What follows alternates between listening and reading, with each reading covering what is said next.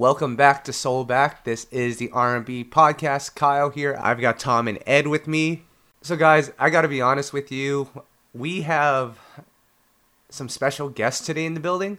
So I don't know how much time we're going to have to talk about this regular stuff that we usually do. So um, just to all the listeners out there, anything from the new music to the player, please, we're going to actually save that for the next episode, um, if that's cool with you guys. But without further ado, because I know this is going to be a long one, we have Tom, who's the special guest?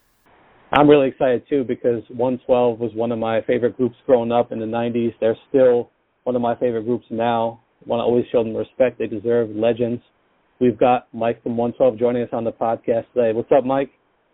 Hey, what's happening, guys? How are you? We Doing chilling, good, Mike. man. What's going on? Good. Yeah, bro. Glad to be here. And let me just say, Mike, thank you, um, you know, for always showing us support over the years. You were one of the first interviews we did for You Know I Got Soul when we first got started. Showed us love back then. You've always showed us love. So thank you, Mike. We appreciate all your support over the years. Hey, bro, listen. You guys, like us, uh, like we were talking off off air, but uh, it's just refreshing to know that there are some guys that are out there that really appreciate the music aspect of it and not all the hoopla that goes around it, man. So I, I appreciate the honesty that you guys are, are coming with with the podcast. So you know, you know, I got Soul. They got me anytime, man. Because just because of the fact that you guys keep it 1,000, just keep it about the music. So uh, big ups to you guys. For sure. So, Mike, before you know you got on the podcast, we were just talking, and Tom, you mentioned earlier that 112, one of your favorite groups ever. Um, just talk about your impact of Mike and his group um, as you were growing up into your teenage and early adult years. Uh, Mike, I didn't want to say this on the air, but 112 was was probably my favorite group growing up. And when I was in high school, my AOL Instant Messenger screen name was TL Room 112 because I love the Room 112 album. I didn't want to say that on the Uh, air, but man. but, yeah, bro, that's but I'm creepy. I'm, that's creepy. Come on, I was a big fan. Man. Yeah. Come on, but Yeah. I'm proud to say I'm proud to say though it's it's grown from I'm a big I was a big fan now I'm a big supporter of the group so I can appreciate that it's come full circle. You know what I mean? I'll, I, I'll take it, bro. I'll take that, man. But- Uh, and I'm, I'm just messing with you anyway, bro. But yeah, I appreciate it. But Thank you, you know the Mike, for is, saying what we were all thinking. It's oh man.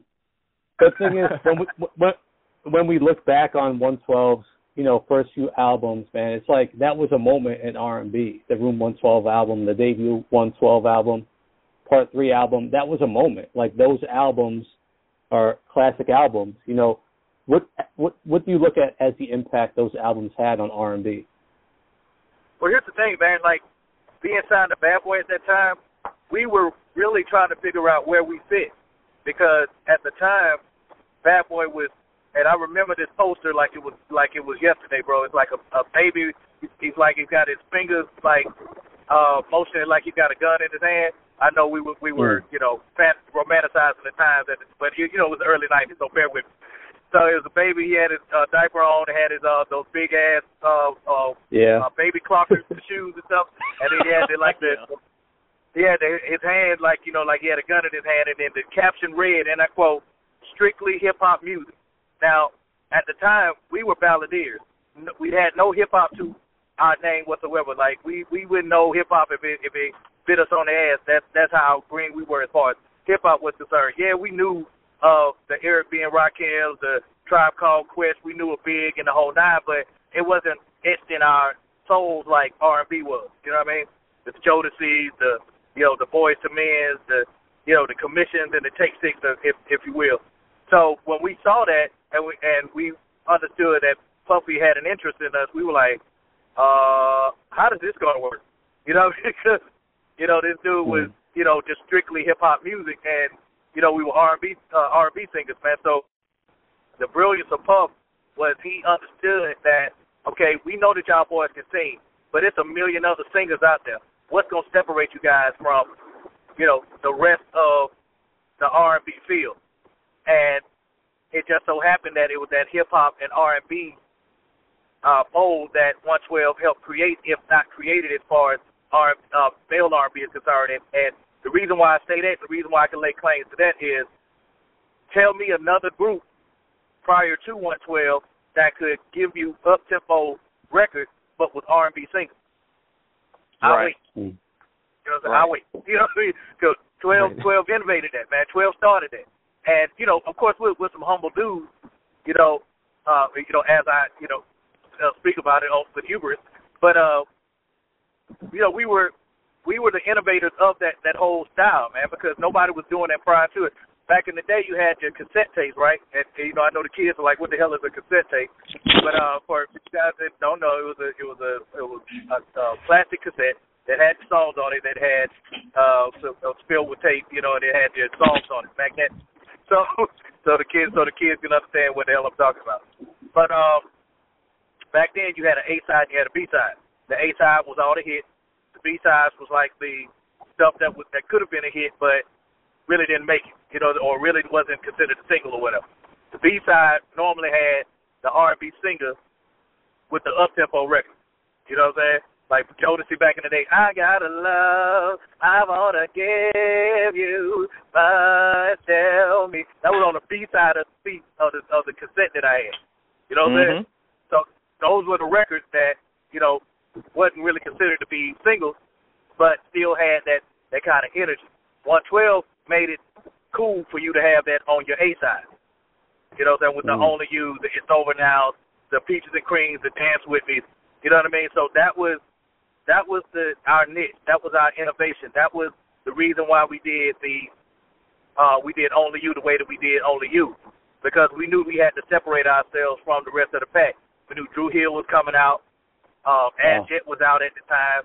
You know what I mean? It was uh who else was coming out? Londe was coming out at that time.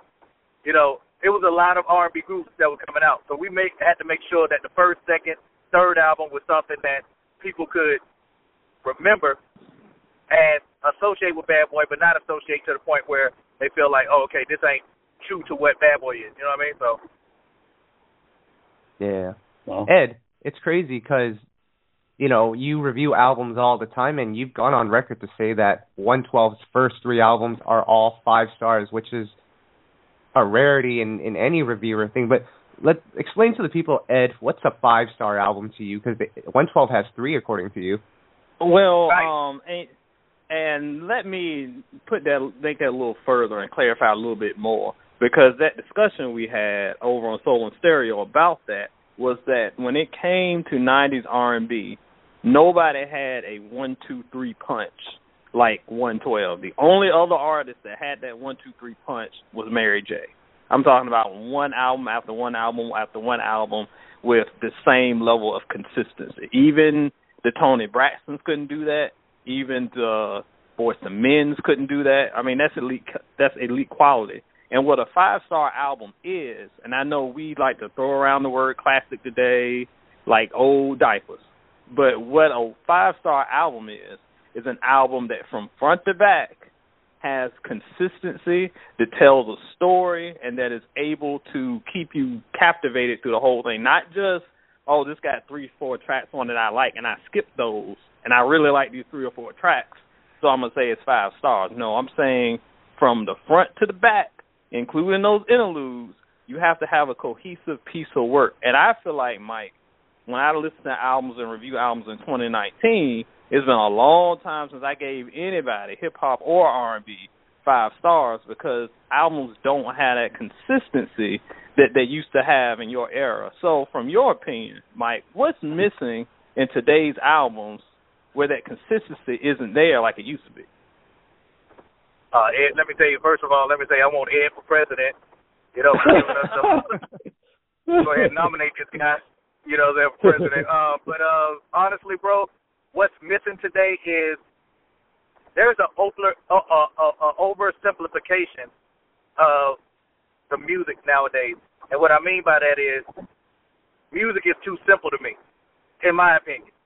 Um, it's it's it's just a, it's you it's a two or three melodies at most that they're all using, you know, and they and and it's the reason why I think it's so popular now is because the the common denominator, which is the oversimplification, everybody can can sing along to it. Whereas mm-hmm. if you're a singer, if you're if you're an R&B singer and like you're a true R&B singer, like bro, I, I grew up having an operatic background. You know what I mean? Like growing up singing opera for four years. You know, that before I got into 112. You know what I mean? So that you know that that's kind of like where my you know my background has started from. Everybody don't have that same background. So when you when a kid listens to music, they want to be able to sing along to it.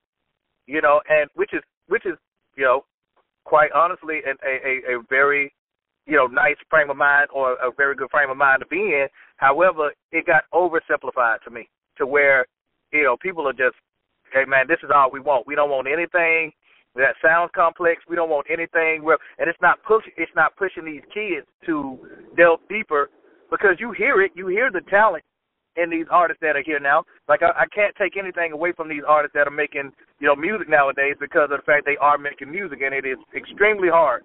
You know, despite what people say. But at the same time, nobody's pushing these kids to delve deeper into who they are as musicians. You know what I mean? Um, it's it's we got to do better about that. You know what I mean? We got to ask more of our artists.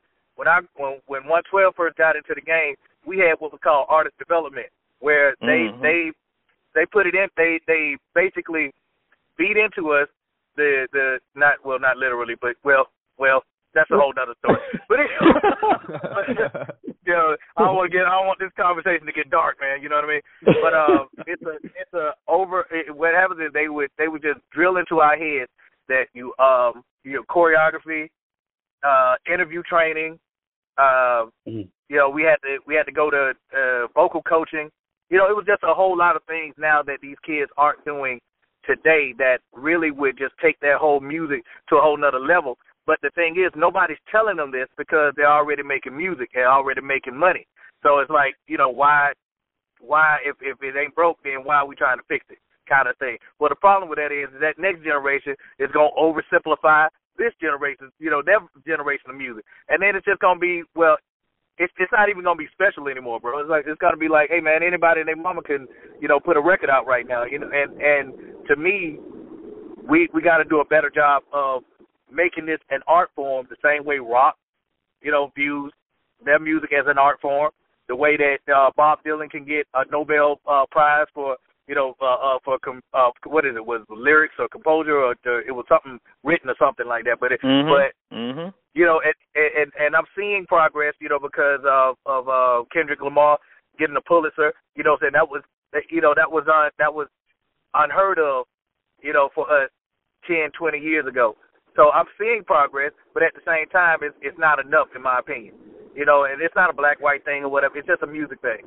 You know what I mean? And we should just really start taking looking at R&B artists more as musicians and artists than just oh okay he can just sing or you know that, that that's okay so that yeah that I know I I know I went a long way around the world man but I, that's kind of like my you know my mind frame of you know where where it is right now.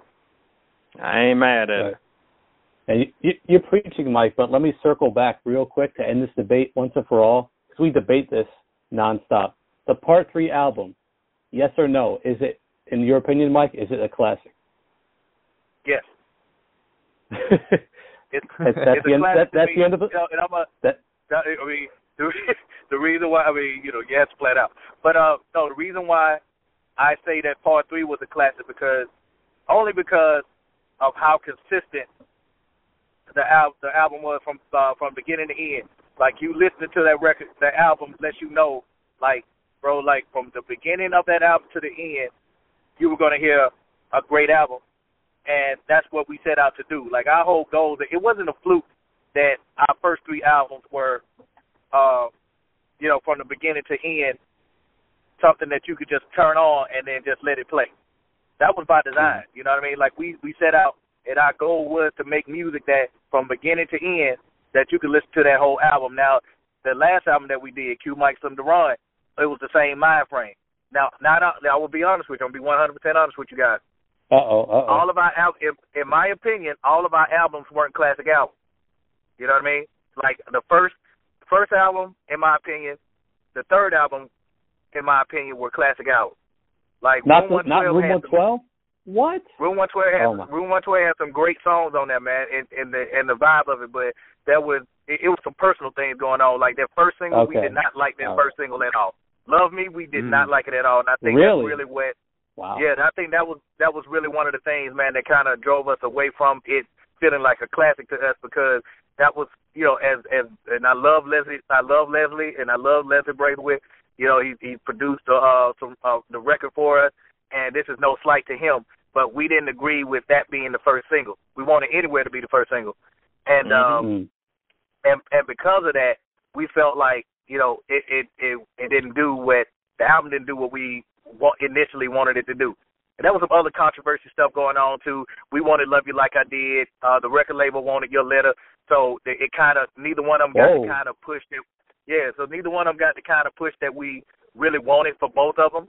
So it was kind of like you had to choose. So uh, we didn't. We chose "Love You Like I Did," but the record label chose uh, "Your Letter," and so neither one of them got the the kind of monetary push that you know it it, it needed.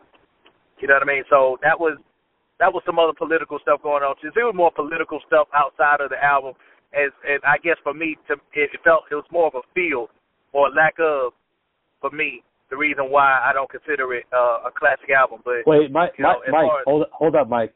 You know you're breaking Yep. my heart right now, man. I named my AOL Instant Messenger screen name after this album. You're breaking my Oh, heart, man. know. That's a classic, I- man. I- Come I- on.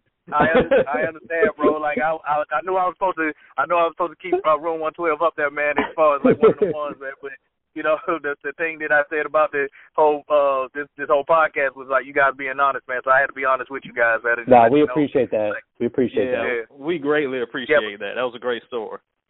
Yeah. So yeah, Yeah. but definitely first the first and the third album to me was classic album. Yeah.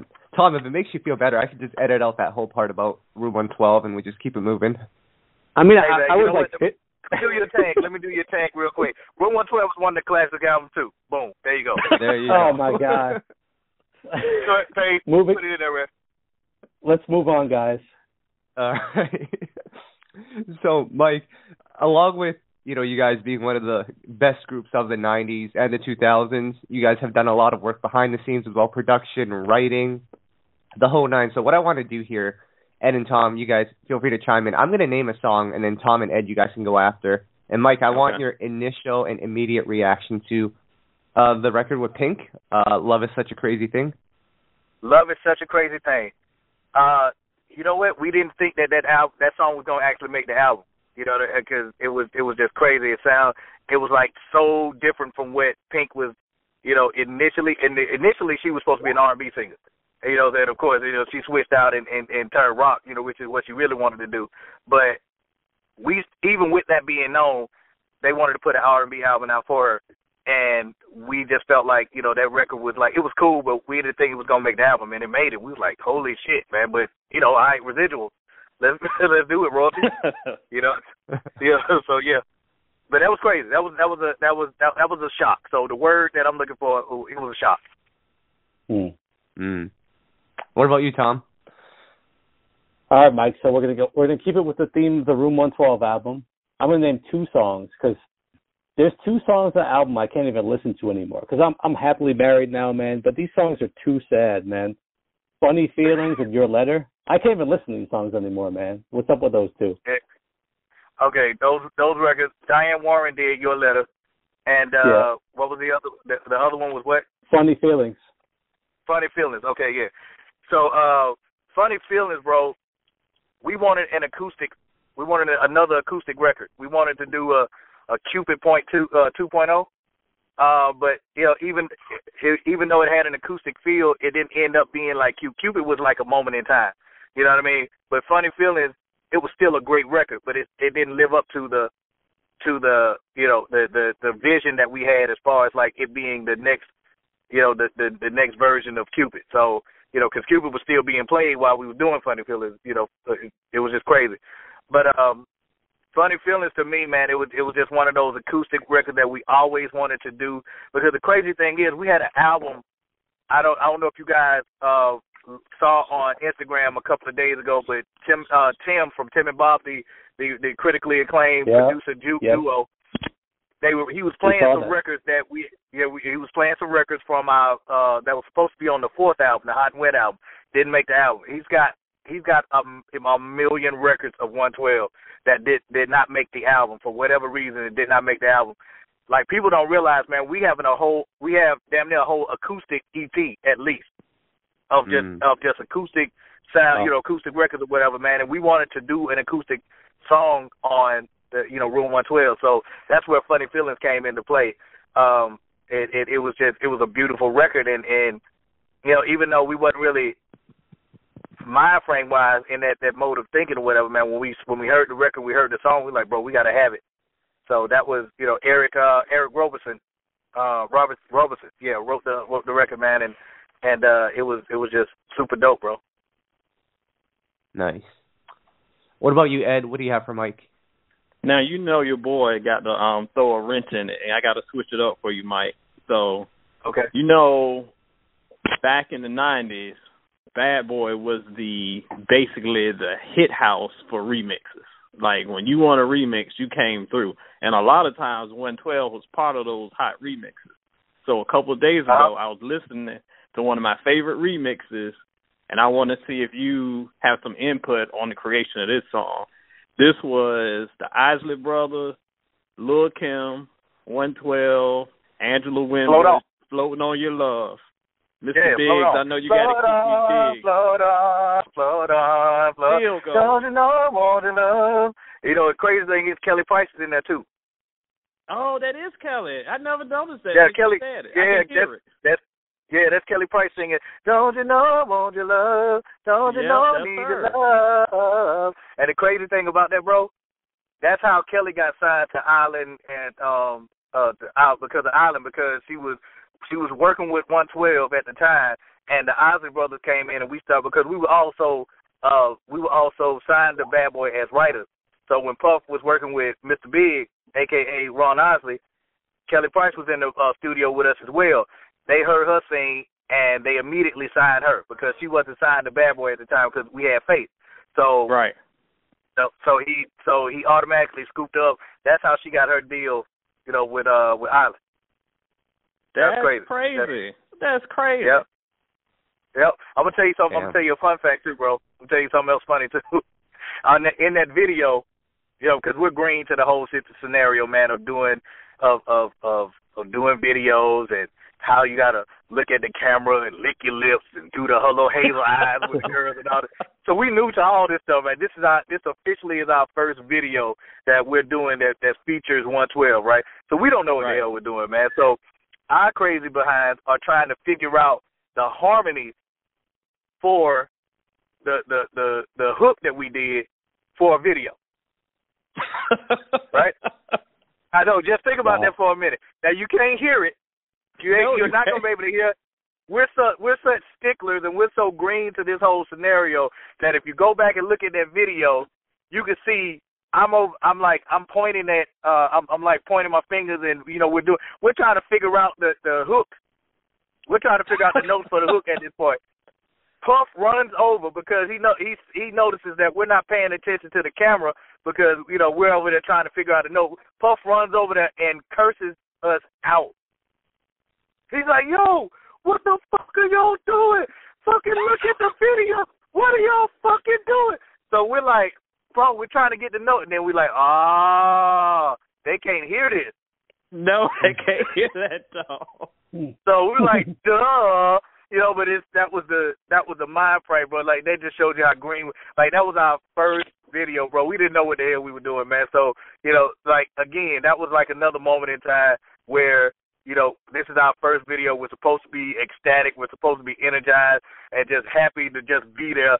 And Puff comes in with the guillotine and just lops our head completely off, bro. Like it was the funniest shit. Going back listening to it and just thinking about it now, it was the funniest shit, bro. I Wow. love y'all commitment to the music though. At the end of the day, y'all wanted to get the music right. Like We wanted to get it right, bro. We wanted to get it right. man, For us, we wanted why? Oh, teach these babies. Teach them, Mike. I'm, I'm trying, bro. Like, but you know, I'm looked at it now as a as a as a figurehead now, man. It's like they respect us, you know, because we OGs and quote. You know, I keep hearing that nowadays. OG, OG, OG. I said, man, I'm not old, bro. You know I still wear the same clothes y'all wear. You know what I mean? So you know, it's it, it's just crazy, man, to me. And then it, it, it's really crazy how they'll say 112 is old school, but then still look at Jay Z as, as something current. I'm like, you all know this dude mm-hmm. almost 50, right? You know what I mean? Yeah, he was out like, before y'all were out. Exactly, and he's older, but he's relevant. It's about it's about rele- it's about relevancy, man. And I get it. You know what I mean? And, and uh, plus, you know, for dudes being an R&B singer ain't as cool as being a rapper. I get it. You know what I mean? Like I didn't want to get shot nine times, and you know, you know what I'm saying? Like that, I didn't, I didn't, I didn't want to do that. You know, I didn't want that on my resume as far as like, you know, so I did, I chose to be a singer. You know, sorry. well, you did get some respect um last weekend. Kanye, Kim Kardashian went viral. You and Slim singing Cupid. Uh, I think it was on TMZ and the whole thing. Can you just talk about what what what was going on there? How did that all happen? Well, it's it's funny, man, because um we we have a new single out, uh, Shameless Plug. Uh, it's it's entitled Tonight. Please go out and get it. It's on all digital platforms. And uh, we're we were out there promoting, and also uh, we had a show uh, that that Saturday. So prior to the show, we wanted to meet Kanye because uh, our people reached out to his people, and we wanted to see if he would do uh, a couple of records for our EP. So we when we went out and we met him and he, we started talking music and you know everything sounded good, man, and and uh, and we were all energized about the the the potential of us doing some music with him. And you know, dude just had an idea. He was like, "Look, man, you know, uh, y'all are y'all are my girl's favorite group. If uh if I call her, you know, will y'all please sing Cupid?" And we were like, you know, it's Kim Kardashian, duh. You know what I mean? So of course we'll sing it for her, bro. So that's that's really it was so organic the way that it went down, man. It was uh, nothing planned. It was you know it was it, it, it clearly you could tell that we caught her off guard. You know, so nothing was really planned. It was it was just something spontaneous that you know like you know musicians and, and artists and creatives do. You know, we were just in the moment, and you know, dude was just right there, and, and uh, we we got to talking about music, and then he started talking about how much he loved his wife, and you know, and how much you know we're we're we're her favorite group, and you know, it would be awesome if we sung Cupid for her, man, and and that's pretty much how you know that all just happened, man. It was just so spontaneous and organic, and you know those that's that's when you know that something is being done right. You know, it's not it's not anything forced or anything like that. You just you just go for it, man. You know what I mean? Hmm. Mike, I got to ask you something about the current status of the group because you know we love 112, and this doesn't mean to come off the wrong way, but we saw two new members on the flyer we noticed they were dancing at your show. I mean, are these two dancers that are, you know, backup dancers with the group now part of the group? No, they are not. Uh, officially, 112 now is is Slim and myself. Like okay. the dancers, the dancers are the element because people will accept there being two members of 112 because of the memories that they had, but it has to feel like it did when they last time they saw us. Meaning, it has to be four on stage for something. You know what I mean? Right. So right. what we what we decided to do, man, because the the, the way the show is set up, and um, you guys can attest to this, you know, from the show that we did in Vancouver. Uh, you know, and, and thank God that Slim sings a lot of the leads and stuff, man. So you know, it was an easy transition. You know, just just to you know to make as far as that goes. As long as it looks at you know, as long as we stay within the same parameters that that you're familiar with with 112, people will accept. You know, change change is inevitable. You know, everybody in here on this on this call and on this podcast has had some change happen in their lives where number one they didn't anticipate it, which you never really do, and you know it, it and it didn't stop prevent you from adjusting. And you know that was the only thing that we wanted from our fans was just the opportunity to show you that the show can still go on. You know, now with respect to the other two, you know, former members of the group, they decided to go in a different route. Now, rather than us bash them and talk negative about them, we just wish them well. And and because that, it, it's not for everybody, man. This lifestyle isn't for everybody. And, eventually, you you grow up and you grow out.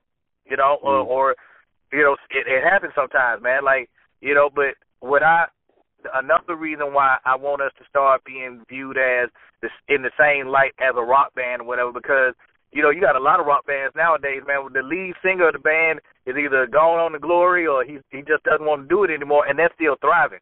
Like, why is that Mhm. you know so different for R and B artists? Like, why can't we have be afforded that same kind of energy when it comes to our fan base as well? Like, allow us the opportunity to show you that this is still a machine and a brand worth worth getting behind and worth spending you know spending your money on well because we're still gonna give you a great show. It's still gonna sound like 112, and we're still gonna give you the same energy. Like, you know, Right. Well. Mike, let me follow. Well, let me follow up by first saying we will always support 112. We will always support Michael Keith. So we really appreciate you keeping it going.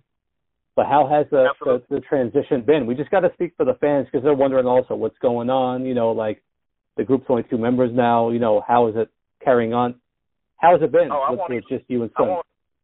I won't even lie to you, bro. It, initially, it was hard because mm. you know you, you're basically you're basically saying goodbye to your other two brothers and stuff. Like you know, it's like I've the, the my whole adult life has been with three other dudes. Wait, that that sound that sound weird, but you know what I mean. That- you know, you know what I mean, man. It's like like the, my whole adult life has has been predicated around three other guys making music together. So when Daron and Q decided that they no longer wanted to be a part of this, you know, this brand in in that regard, you know, it shook us up, you know, because it, like like it was a marriage, if you will. And like any marriage, man, if you you know start going against the grain with that, man, it, it it's it's changed and it's different. So I'm not gonna lie to you, man, and and, and sit and act as if you know uh, it didn't affect us. Hell yeah, it affected us, man. You know, it, our livelihood was in jeopardy. Uh, you know, the way that we made money, the way that we fed our kids, and you know, it was it was the way that I just the way that we did everything. Music is my life, bro. Like this is the only thing that I do on the regular. You know what I'm saying? So it, uh, outside of breathing. So it this it, it was it was hard, but we had to, you know, put our big boy draws on, man, and just cowboy up and say, listen, man, no, they don't want to be a part of it no more. That's cool. We got to go. We got to, you know, we got a couple of more shows. Let's get these other two dancers in. You know, get these guys energized and hyped. Because if if our if our circle, the people that we employ, don't believe it, then the world damn sure ain't gonna believe it. So we had to, we actually had to just, you know, realize, man, that this is our new reality, and we're just gonna move forward. Because if not, if we don't believe it, y'all definitely ain't gonna believe it. Mhm. Mm, right. Now, Mike, I got to ask about the new music. You know, tonight came out. Talk about that EP a little bit. We're looking forward to that. Okay, see, so the thing is, man, we did one of the things that we set out a we set out a, a master plan. All right, what are we gonna do to let the world know that it's only two members of 112 now? Because if you could, if you go and look on all of you know my my Instagram page, you'll see that everything that we put up that has 112 on it, like you still got some stragglers. You still got a few people that are like, uh, where are the other two? Where's Q? Where's Daron? It's only 56 and da da da da da. It's, it's you still got a couple of people that are that are still trying to hold on. I wish you guys would get back together and all this other stuff, whatever. So we felt like, man, we we we have to. They will accept it as long as we're honest about what happened, and as long as we keep giving them good music. So one of the keys was, bro, in order for uh, for them to to get the whole four man thing out of their mind is by creating some new music with just Slim and myself. That way, people will start. You know, they'll they'll always remember the four man music, but the two man music can help, you know, alleviate some of that, and also help you start realizing that this is what 112 is now. Just like Earth, Wind, and Fire did, it went through a, a transition. Just like the Temptation went through a transition. Just like New Edition went through a transition. You know what I mean? Just like Boyz II Men, just like Jodeci. Everybody goes through a transition, man. That you know that I consider great. You know, and it all it, it just leaves it, it enhances their story, if you will. So one of the key things was let's do a record. We got to do a record. So we got with Great Scott and um, the the writer. His name is Marco, and uh, it was just it was a it was a beautiful thing. And again, like I, I spoke about earlier, when you don't have to try hard, you know that you're on to something. We didn't have to try hard with this record. It it, it was it was it was going to be a hit regardless of who was on it. You know what I mean? The beat Mhm. itself could have just could have just rolled without anybody putting nothing, nothing on it. Then the, the Marco comes in and he writes this incredible record that's a little edgy. That's that says reminiscent of a anywhere, you know, but it, it's a it's a little bit more edgier, which is the kind of the vibe that we wanted to, you know, uh, get back on. Also, we wanted to make an up tempo record. You know what I mean? Because the last album that we did, it was a great album. It's one of my favorite albums to listen to, to be honest with you. However, it was a little too slow.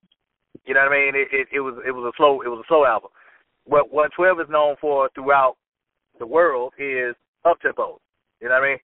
So we wanted to do a record that that reminded people like, oh man, I forgot these boys had Only You. I forgot they had uh It's Over Now. I forgot they had Dance with Me. I forgot they had Peaches and Cream. You know? It's like these up tempo records, bro. So that's that's that's kind of like the mind frame that we wanted to, and from that, we we've just been getting a whole lot of support from the fan base. It's like, man, are y'all gonna put out new mu- music? Are y'all gonna put out new music? Are y'all gonna put out new music?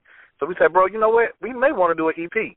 So that's where the whole EP. We wanted to test it out and see if, if people would even like the record.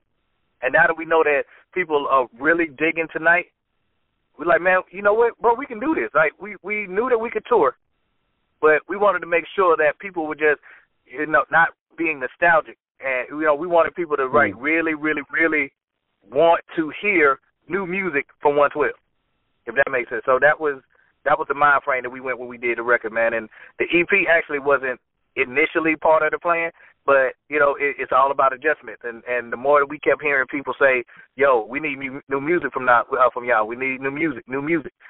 Boom! It's like, all right, well, let's do an EP then, bro. Mm. I'm sorry to ask this, Mike. We're all waiting on pins and needles over here. Did Siggin Cupid for Kim Kardashian get you those Kanye tracks or EP? You know what? He, the crazy thing was, he actually was talking about doing um uh the tracks prior, you know, even before then, man. So I'm sure that uh that that that helped. You know. yeah, yeah, that's cool, man. yeah. Fair enough. She was she was happy, bro. She was like really happy. So you know, anytime we get to do all that stuff, man, and you know, we got a little we got a little flack for that too, man, because you know about Kanye and his politics and all this other stuff. And I tell people, I say, listen, man, I'm not a politician. I'm a musician. You know what I mean? Mm-hmm. And, and our music has for the last 22 years, almost 23 years, about it's been about spreading love. And what other scenario, what other better scenario can a man have than to have, you know, one of the, I would think, or I would imagine, one of the premier R&B groups of our generation to, you know, serenade his wife, man, like that. I thought that was just a kind gesture from one musician to another. It didn't have anything about politics or nothing like that, man. So, you know, I th- I just thought it was crazy how people was just trying to lump all of that in as if we're just one dimensional. You know what I mean? Like I don't, I can't have any. Right. I, like I said, I'm not a politician, but you know, I do. I am aware about what's going on in, in the world and stuff. And while I do not agree with anything that uh, that Jay has been talking about with regard to the current president, um, that doesn't mean that I gotta hate the man because you know at the end of the day, you're not gonna like everything that I do. And at the end of the day, he's a musician. You know what I mean? So we're just talking music, man. Like you know, Jesus Christ. I'm saying. I mean, it's no different than if you if a fan was on the street and asked you, you know, hey, what's up, Mike? You gonna be like, who'd you vote for? Like, no, it's a, it's about the music. So hey, exactly. This was a fan exactly. that wanted to hear the song, so y'all just doing exactly. what y'all do. It's crazy because like like we forget that uh like Kanye and Kim they were fans of 112, and because music moves, moves so fast now, we we forget that like people made impacts on, on the genre. Absolutely, absolutely, man, and that's that's what we you know when we got into the game, man. Our business it was to create a legacy, man, and and it's unfortunate that today, in order for you to have a legacy, you got to really like be a reality star as opposed to like being what it is that you truly are to the to the game, man. Like I, you know, will I do reality TV if the if the if the opportunity presents itself, and and I feel like it's something that Slim and I, you know, can can can bounce off of and you know progress. Then yeah, we'll we'll consider it, but you know, I'd rather be a musician. You know what I mean? So, I you know, I just want to be known for my for what it is that I know that I contribute, what the Most High put on this me to put on this planet to do. Like I, I feel like I like if we did reality TV, that means that we're being forced in order to do it. In order to get quote unquote relevancy, you know, in today's world, you got to be you got to be on a reality uh, show. You had to you had to have had to slap the shit out of somebody, you know, that in order to you know be relevant, and they ain't got nothing to do with what it is that you actually do. You know what I mean? And I just felt like that's that's just crazy to me. I feel you, Mike, because now now you're preaching. Because there's so many artists these days that's up and coming. They you will know them from IG, you will know them from reality TV, but like ask somebody to name three of their songs. I mean, somebody named three six nine songs. Can't nobody do it, but you know who he is because he wilding out all the time. So right, exactly. Uh, it, it's not about the music anymore.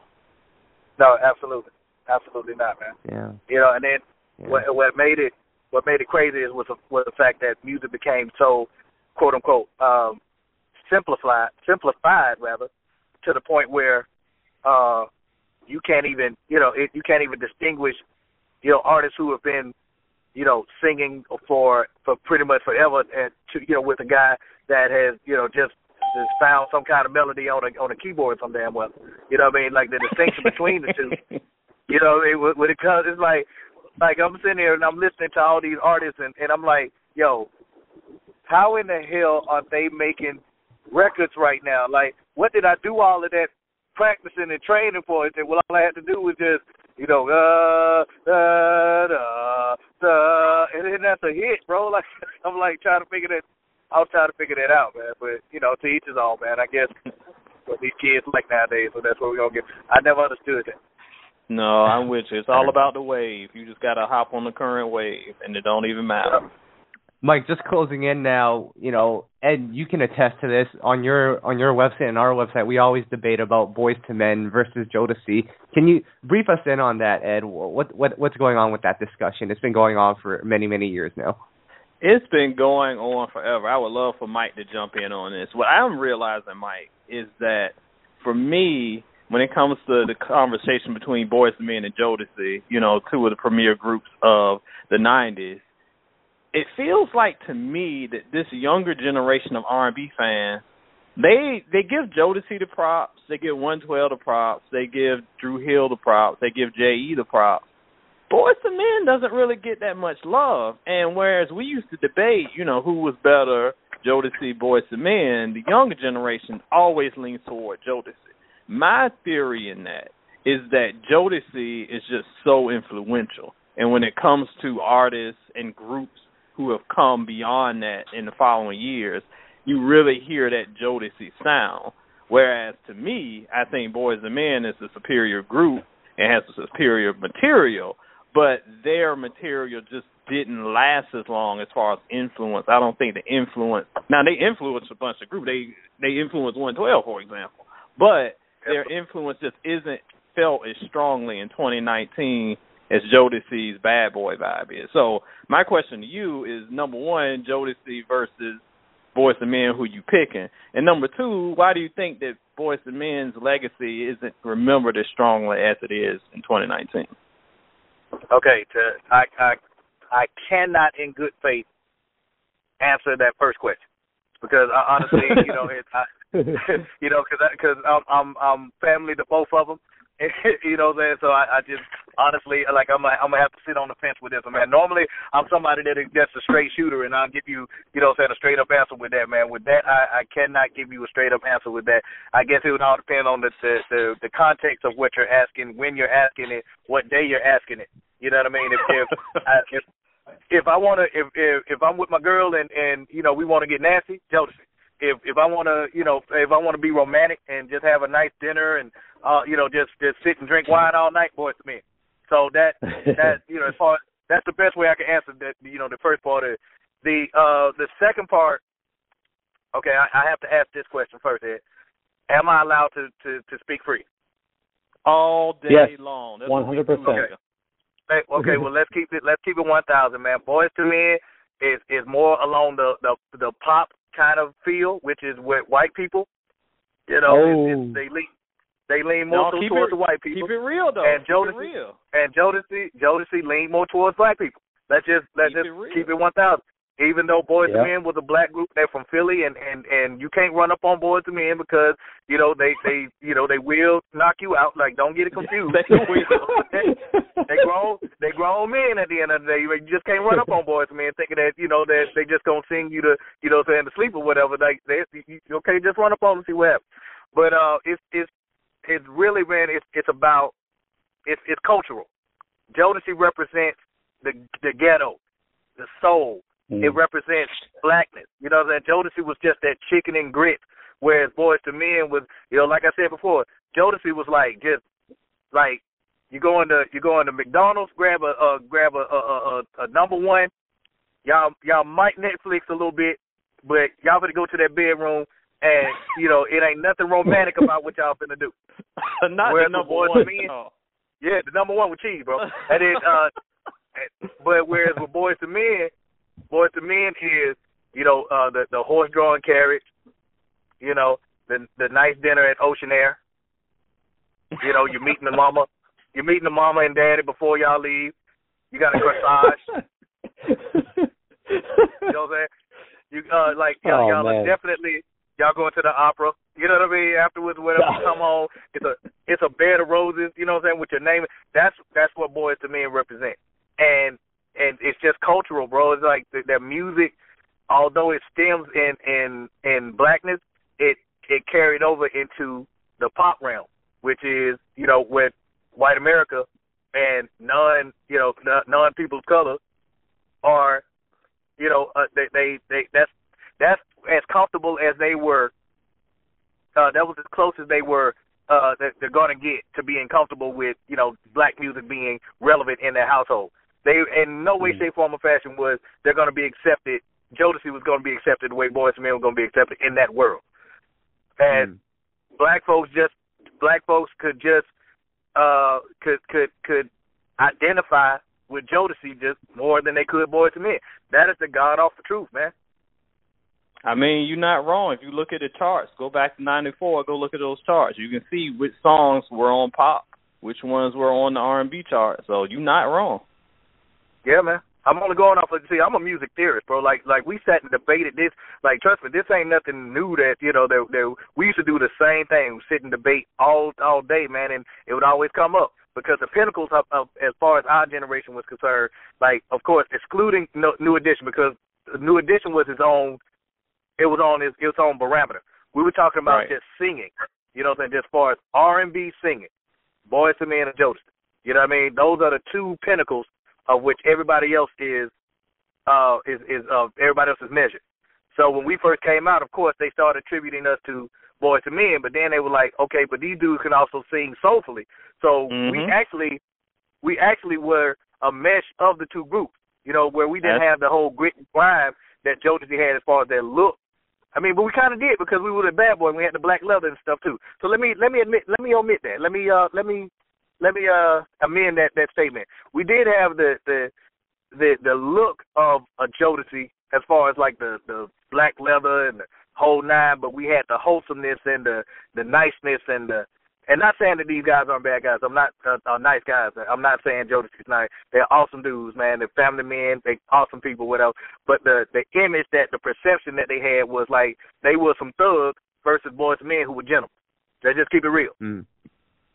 And you, you yep. know, and, and that was the whole perception of it, man. So that's that's how that's why I believe kids nowadays, you know, when they do their their research and they go back and you know listen to all the stuff, man, like they attribute more to Jodeci because it, it they they're culturally they fit they're close they resemble more of what they're accustomed to versus Boyz II Men. But you know, if as far as like having the most successful career, it's Boyz II Men hands down. Mm. All right, Mike, you you were too prepared for that argument. So I'm gonna throw something at you that you that you've never thought of before. A debate you've never thought of before. Two artists we're gonna throw at you. You ready for oh, this? Oh, here we right. go. Let's, let's, do it. So so Ed, his favorite artist is Keith Sweat, right? And okay. my favorite artist, arguably, is Musiq Soulchild.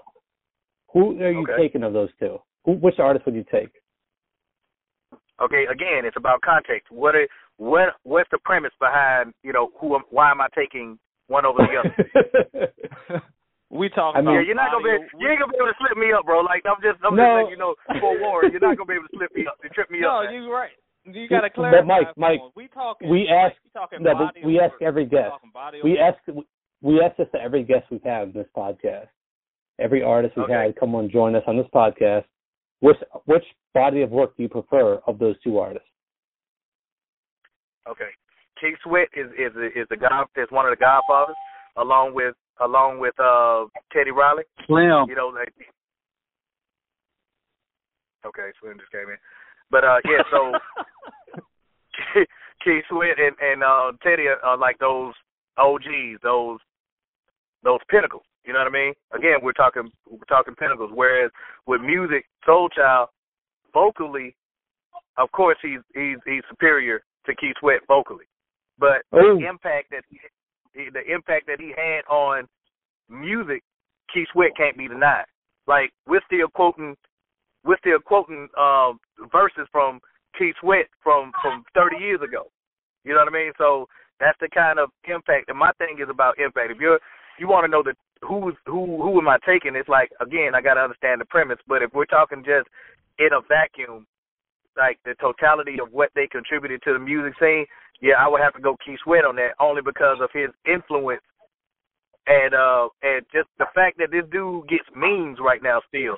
You know what I'm saying about Mm. you know who's doing this, that, and the third. Nobody. You know, it's the that's the that's the cultural effect that Keith Sweat had versus Musiq. Whereas Musiq Soulchild is a is a much better singer, which I don't even think Keith would deny. You know, its impact on R&B music is not as prevalent as it, as Keith Sweat's is. Mike, you on the right side of history. hey man, hey man, hey, yo, when I start hitting you with that, you know, with the so rough, so tough, man, it's like, you know, you can d- disagree, but you know, you, you I'm just, I'm not wrong. I think you can disagree, but I mean, you ain't gonna say I'm, you ain't gonna say I I'm wrong. mean, that's uh. All right. Well, hey Slim, what's up, man? Yo, yo, yo. Hey, what's up, man? Thanks for joining us. Oh man, I appreciate it, man. I man, I, I was just about I was just about to get a nice little massage, man. I had to look at it and say, Oh my God. How can I miss this right here? You well, you definitely gotta you you got definitely got my my brother Prince. He's a real realist, you know what I'm saying? So like I I, I can kind of, tell where this conversation is going. We you know, us R R and B cats, we, we always talk about, you know what I'm saying, relevancy and you know what I'm saying, especially what Jacquees had uh, basically uh got got everybody together where, you know, everybody talking about who's the king of this or this or that or whatever, you know what I'm saying? And uh man, yeah, like that's an interesting concept. Like you're talking about legends right here, you know what I'm saying? You you call uh Teddy Riley and, and Keith Sweat. And then let me add on to what Keith Keith, Keith Sweat, he's doing he's doing shows and stuff right now. So like we have a platform because of Keith Sweat. Like right now. Like so we we still do we still do arenas and you know what I'm saying and big theaters and stuff because of Keith Sweat. So like j- even with that, it- it- you know what I mean, having a whole bunch of stuff going on, you know what I mean, you know, as far as, you know what I'm saying, and so rele- relevancy and just like my brother said with the memes and, you know what I'm saying, and then what he's still contributing to, you know what I mean, the uh, culture of R&B, he, he's definitely at the top, you know what I'm saying, if not the top. Hell yeah. Yeah, yeah. Slim, glad that you were able to join us. You know, you just mentioned Jacquees, and this is interesting because, of course, he went on and stated that he was the king of R&B of his generation. So when you guys were coming up, and Dru Hill, Jagged, Next were all, you know, with you guys at that same time, did you guys, in your mindset, feel like you guys were the kings of the R&B groups? Like, is that the mindset you had to have to to succeed? Of course, of course. I mean, all, all of that that whole culture. I mean, this is this is not anything new. I'm pretty sure when the Temptations and the O'Jays were out, I, I bet you if you ask them who they felt was the king of R&B, I'm pretty sure they would say themselves. So you know, us looking at them as far as you know, I mean, uh, like uh, th- these were our idols, and you know, we plan to be nothing but the best. So I mean, uh, as far as 112 is concerned, we looked at we look at all of our attributes. You know what I'm saying? You, you, we could talk about uh everything from just the skeleton of music, like you know how we were put together. You you have four lead singers, very four lead strong singers, where you have one of the lead singers have a, a very a, a, a wild voice that you can't. You know what I mean? I don't sound like anybody else. You know what I'm saying? You but but in 112 you have four. You had you had four lead singers. You know what I'm saying? That could hold their own. So, you know, I mean, then you put together, you know, I mean, you you put together all of our attributes as far as well. We've got Grammys and all that stuff. And I, as I look around in our in our division, we're the only R&B group with a Grammy. mm-hmm. and then we got everybody, and then we got the, everybody else's awards too. So you know what I'm saying? I mean, I'm a little upset that we don't have our NAACP Image Award because I feel like uh. we have the cleanest, we have the cleanest, you know what I'm saying, uh, reputation of everybody. You know what I'm saying? Now that's just my personal opinion, but you know I could be biased. I know that's right. You know what I'm saying? I know that's right. you know what I'm saying? But but, but and, and you know you know me being black, you know what I'm saying? I mean that's that's a award I hold very close to Grammy. So you know what I'm saying? So I I definitely feel like that. You know, we me and my brother Mike we we have something still to you know what I mean. We still have a chip on our shoulder. We we still trying to uh, you know what I mean get that too. You know what I'm saying? And so when you think of all of the stuff, everything that we've done, we've contributed to hip hop and R&B. We've worked with the best, prime of prime of the best, the one the best label, uh, best group, best uh, record sales, best award, most awards. Uh, I, mean, yes, yes, yes. Of our generation, you know, said I can I can stick my chest out and say, you know, said 112 is definitely at the pinnacle of you said of the groups of hip hop and R&B. I, right. I want to hear you guys chime in on something. You know, and thank you, Slim, for joining us. You know, when we saw you guys perform with Jagged Edge, and you guys were doing their songs, Jagged Edge was doing 112 songs. Man, we were going nuts. That was pretty dope. I mean, that was like we never seen anything like that. What was that moment like for you guys? Well, w- let me ask you a question, bro. Would you believe? Would you believe me if I told you that the Experience tour is actually something that we we put into making almost 15, maybe 20 years ago. Crazy. No, no, we wouldn't believe it because we thought you guys were rivals. You know what I mean? We thought you guys. Listen, listen, bro. I swear I'm prophetic, man. Because the reason why I quote unquote started this this beef with Jagged Edge was uh, the whole reason behind everything. Now I'm I'm I'm playing around, but I'm being serious. So uh, you know, understand that serious. serious. Yeah. I'm dead. I'm dead ass about this this whole this whole concept. Our whole mind frame was we need to we need to do something that nobody else has seen in R and B, with the exception of the Temptation and the Four Tops, and that was only one episode. That was only one scenario that they did. It was one show, TV show that they did. They didn't go on tour with it or nothing like that. But the idea of it was, you know, we see all these rappers having this all these this beef, you know, it was Pac and it was Big, and it was the West Coast versus the East Coast, and you know, it was Coke versus Sprite, and all this other stuff. Man, it was like this whole mind frame that we had, bro. It was like, why not take why not take that whole mindset and make it applicable to R&B? Now, who fits that bill? Well, it just so happens at the time, Jagged, uh, Representative of Jagged was uh, was on the local radio station down here saying that Jagged was the only group in Atlanta that was actually doing anything worth a damn. So we found out, okay, mm. boom, we got we got our group. We got a, we got the group that that we can identify with, that we're going to attach our the hitch our wagon to. We already knew Jagged from you know from us just being on the the chicken circuit uh, circuit back you know down here. So you know it wasn't it was nothing it was nothing you know out of the ordinary. It didn't seem it didn't seem forced. So of course they felt like like Slim said they felt like they were the best group, especially coming out of Atlanta. Whereas 112 we felt like we were the best group coming out of Atlanta. So it all played itself out, man, to where uh, the scenario was it was going to be a, a Jagged Edge versus 112, you know, but it was going to be more of a head to head kind of thing where the fans decided who did, who, based on the performance, who was going to be the better group. That was the concept back then. But it got a little too personal.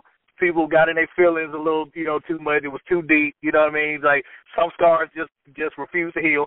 And and we just couldn't do it that way, you know. And so, at, at, over time, it's nothing like being a 40 year old man and having kids and and having them go through things for you to understand. Like, man, what are we doing? You know what I mean? Like when we was kids, we acted like kids.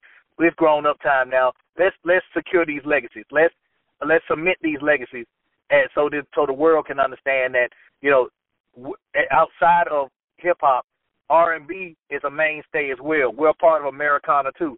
We're part of we're part of this this this great nation's history. Like it, and I know you guys are you know in, in Canada and stuff, but uh, we're part of this great nation's you know history like any other form of music. So why not solidify and submit ourselves in that as well? So that was the premise that we wanted to do. It didn't happen that way, and it took 15 years for it to get to where we are now. But right. the plan actually happened back in uh actually it was it was a lot it was like what 2002 Slim so it's actually Yeah, 16, yeah, 16, 17 years. You know, what I'm saying in the making or whatever. So that was that was the whole premise what 112 had planned on doing. We just didn't tell Jackie that. You know what I'm saying? So that was that was the whole that was the whole problem right there, man. It's like we we didn't tell Good them going, Mike. Listen, I didn't think they were gonna be believable, you know, believable, bro. Like, you know, I didn't think that they beef was gonna be believable. So I was like, nothing like, you know, raw emotion to make to make it seem believable. You know what I'm saying? So Prince, what basically what you're saying is like you basically started like what's now called reality. It's, it was like reality TV, but Yeah. You know instead what? of I didn't- having it on I TV, we give just reality something here.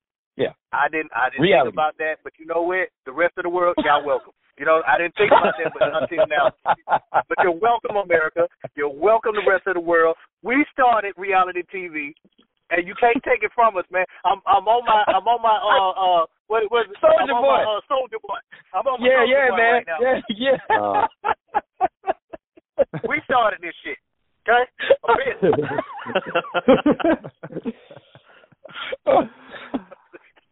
Uh, Slim, since we got you here, um, you know, we were talking to Mike about all the records that you guys have done, produced, written, and Ed, I'm going to put you on the spot because one of your favorite albums is Kelly Price's debut, and 112 wrote on that. Ed, tell him about the songs that 112 did, and Slim, I want to hear, you know, what you remember about writing those songs. Man, as my far as- favorite, my Okay, go favorite ahead. one from that record is um, oh, I'm blanking on it. You called, you put me on the spot. What was the joint with um Daron that he did? You with complete Kelly? me? You complete me. There you go. Yes, that Oh, paid okay. that's to my day. Real for the win. Yes. Yeah, yeah. You know what? Yeah, that that that record right there. You know what I'm saying? Like I said with Kelly Price. You know what I'm saying? I have to say, I'm gonna be totally honest, man. You know, like uh, Daron, Du- Daron definitely spearheaded the situation. I, I I probably wasn't a big fan of the uh, uh that that record, or more more Wow. than probably the other ones or whatever. Mhm. Probably because of uh, uh one of the vocal arrangements or whatever.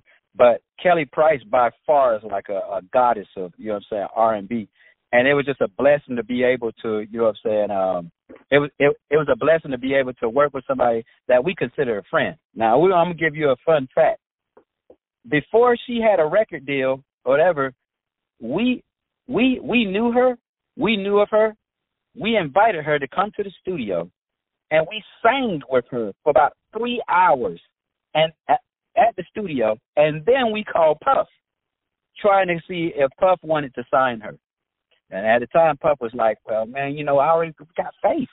You know what I'm saying? Like we we, got faith. You know what I mean? So you know, but I, but she's definitely extremely talented. That's why you you hear Kelly Price all over the uh Life After Death album. You know what I'm saying? So, I mean, I Wow. mean that that was just a, a a blessing.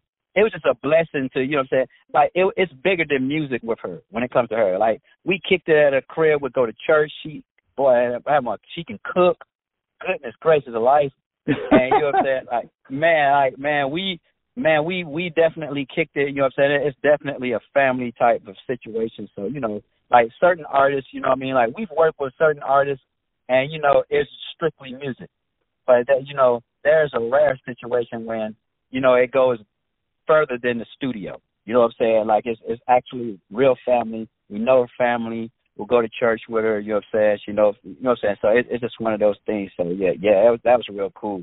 That was a that was that's one of our uh cool cool joints where we definitely worked with somebody that was real cool. Slim, it's up before I die. I got to get some because Kelly Price is cooking. It is legendary. I have never had a taste, but everybody Oh, says Kelly be cooking. I got to have Oh. some for cooking. Oh, Boy, let me tell you something, man. Like everybody talk about Patti LaBelle, you know what I'm saying? And I I, I want to test it out. I want to test out. Now I already have my taste, you know what I'm saying? I know how Kelly gets down. You know what I'm saying? Yeah. Like we know how she get down. So if I can get a shot, me and my brother, you know what I'm saying, we go up in there, you know what I'm saying? We go up in there and we holler at Patti LaBelle and say, you know, you cook for Tyrese. You know what I'm saying? Let us sit down at the table. We we dead from the south. I just want to just taste, you know what I'm saying, the candy yams and the collard greens. You know what I'm saying? Like like give give me some real hardcore hardcore soul food and let's Yeah. make the comparison and then me and you we can get on we can get back on the phone. You know what I'm saying? Then I can say, you know what? Now when I tasted the fried chicken, You know what I'm saying? Like the chicken was very tender on the side. You know what I'm saying? hey, I tell you what. Hey, we make we make that happen. I'm I'm coming out of retirement from from not eating chicken anymore, man. I will I will eat some fried chicken from. Oh, hold, hold on now, Fred. Yeah, listen. Yeah, I'll tell you that. Me tell, tell you what happened now. That that's how good that food was, But Kelly, Kelly, bro, it, it was amazing, bro. She wanted to make me want to slap the hell out of somebody, bro. That's how good that food was, bro. So that I will I Man. will go back to eating chicken again, bro. Like I've I've not Wow. I've not had a bird in in uh in four years. I haven't touched Woo. anything poultry, beef, pork, anything like that in four years. I will come out of retirement today if Kelly Price fix me a plate. Wow. That's, well, that's, when y'all that's get this reality show popping and y'all cooking and you need a host, holler at your boy. I'm gonna come through. Yeah. 'cause I gotta get. Yeah. yeah, yeah. Come on, man. Come on, come on down here to the south, man. Come on. Come on, yeah, we already you already nominated for president, bro. Come on now, man. You know, Come on now, man. Come on now. Oh, I, I didn't tell All you. I didn't tell you that. Uh, it, it had given us uh the first three albums uh, uh, a rating of five. Well, what? Across the all look Yeah. back out the back out the back. I say what I mean. Wow, wow, wow, wow. President, yes. Yeah. Exactly. You know what All right, we we got one more random question for you guys before we let you go. We're almost out of time here, but we ask this to all of our guests on the podcast. It's a two-parted question, but part one: Is there anything interesting you guys put on your tour rider when you perform at shows? Like anything out of the ordinary that would be interesting? And part two: What is what is your drink of choice? Uh, Oh, anything interesting? yeah, yeah, go ahead, Brent. Uh, anything interesting? Um, honestly, no, bro. Honestly, like it, it, it I, I know it sounds weird and it sounds dull, and I could have easily made up anything, man, at this point. But, but Yeah. you know, we're, we're about honesty with this thing, man. Like honestly, we don't have anything weird or wild on our riders and stuff. Like we could, but you know, it, it's Oh, just, yeah. man. You know, these dudes, these dudes have such a hard time. You know, as promoters and stuff, man, just get our money right, bro, and and, and, and make sure our microphone is working. Hey, we'll be your Huckleberry, bro. Like, you know, we won't even make it hard for you. We won't. We don't even make it hard for you, bro. Like, we won't even. don't- worry about what's what's supposed to be on the rider, man. Our money right? Oh, okay, good. Yeah. You know what I'm saying? Like, so that's that's pretty much it. that's it. Not drink of choice. Slim don't really drink. Like, I'm I'm Yeah. the I'm the uh Yeah. I'm the the current drinker in the in the uh in the in the crew, and and I'm pretty much um a slut when it comes to to to drinking, man. Like whatever's clever. Yeah. I'm Really? a- Oh, I'm a- man. yeah, I'm a I'm a cheap date, bro. I'm a cheap date when it comes to alcohol, bro. You just put it in my face, man. I drink it. oh Pretty much a slut, bro. Pretty much pretty much a slut. Yeah. All right, all right. Well, All right. you know, we're, we're, we're just out of time, man. We we really appreciate you guys for joining us. Man, we love 112. We will always support 112, no matter what the group, you know, any lineup changes or anything, man. Slim and Mike, man, we love you guys, and just love to see that you're coming out with this new music. Keep going with the touring, man. Well, you always have our support. Thank you, guys.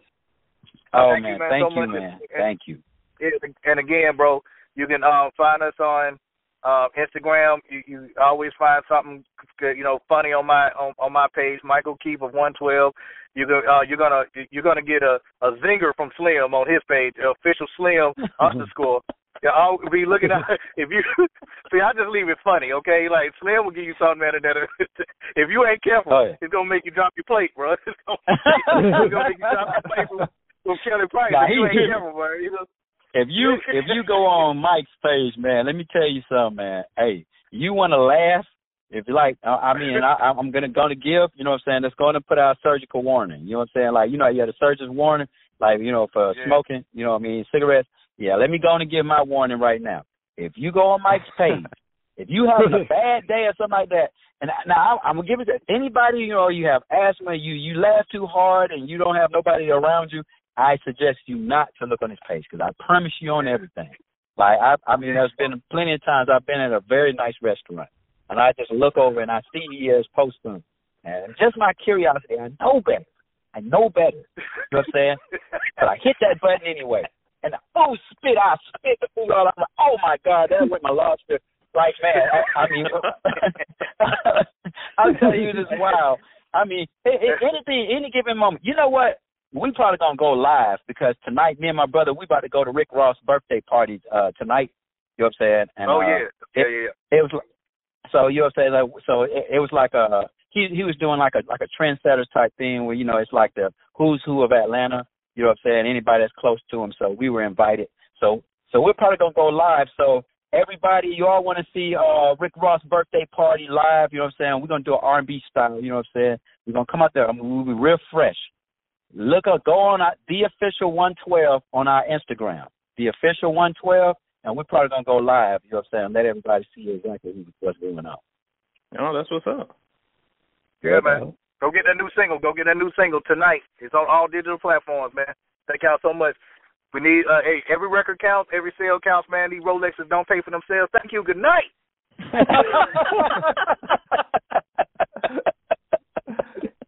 and thank you again, Slim, once again, thank guys, for so joining us, man. We really appreciate it, and uh, All right, we love thank you, 112. guys. Thank you. Just keep it going. All right, Okay, guys. man. Thank you, man. Thank you, guys. One Take care. That was Mike and Slim. Slim kind of just popped up at the end there, Tom. Slim was getting his massage on. You know, that touring life is tough. You got to get your massage in time and from now and again. So props to him for showing up. Props to Mike. He was one of the best guests we've had, I'd say. So, Player, and I uh, gotta say, was, that was one of our best. I thought it was a great guest. Slim showing up at the end, doing a run-in cameo. That was cool too. I want to have some of this Kelly Price cooking because they got me all hyped Well, up. It listen, good- guys, I don't care. I, I don't even care about food really, but man, now I want to try this Kelly Price cooking, man. Where can I go? Who can I reach out Hey, to? It's legendary. I've been hearing about it since 1998. I got to get me a plate, dog. But yeah, shout outs to Mike and Slim. That was a great one. But um, you know, before we get out of here, and you know, I want to mention again for everyone that's been waiting on the play of please and the new music, we're gonna actually wait until next week, just because that was like an hour in itself, and there was so much content for everyone to digest. So we'll wait until next week for the new music. But Ed, what's going on with SoulandStereo.com? It's been a busy week over at soulandstereo.com. Y'all know how we do. We took a second to kind of break down some of the new music of the week, um, including India Arie's new single, cousin Chris Brown's latest stuff, Lucky Daye's new song, new song from J. Cole. We'll get into more details on the R&B songs next week on the podcast, but if you want some immediate thoughts from your boy, go to soulandstereo.com and check that out.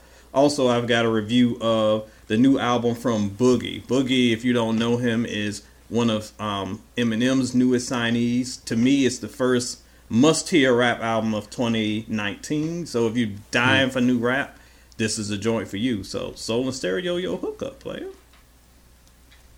Nice. And Tom, what's going on with you know I got soul.com? Uh, we were able, speaking of 112. We we were able to premiere Daron Jones's single uh, "Summertime" on the site, so he gave us that. He reached out and we premiered that. So it's a pretty dope song. I know Ed likes that one. Check that out I on the site. it. Yep. Uh, hoping to have Daron as a guest uh, in the coming weeks, so that should be pretty good. Um, some other new music. Uh, check out on the site. We continued our Millennials in Music uh, series with our friend Zeppelin, and uh, we've had Bri Steves as a feature this week. So check out that interview. Other than that, just trying to stay on top of what's coming out. So as always, head over to check out uh, any new music coming out on the site. Dope. Man, as you mentioned, Daron, I had this like evil Pinky in the Brain idea of putting Slim, Mike, Daron, and Q in on the podcast at the same time without them knowing, and then I realized that's probably a horrible idea. But That group would be a therapy session might horrible idea. um, Oh, we'll man. get couples therapy together on that, but yeah, trying to do that would go all bad. And you have many horrible ideas, so that would be near the top of the list. That's saying something. Ouch. Damn. But can you imagine the views? Anyways, Oh, God, I yeah, think it's all about the views. it's all about the the, the clicks. Uh, but I guess that's it for this week's podcast. Um, check in with us next week. We'll be back on track with the regular stuff. But guys, until then, I guess that's it for this week. I'm gonna go and listen to my 112. I hope you guys do the same.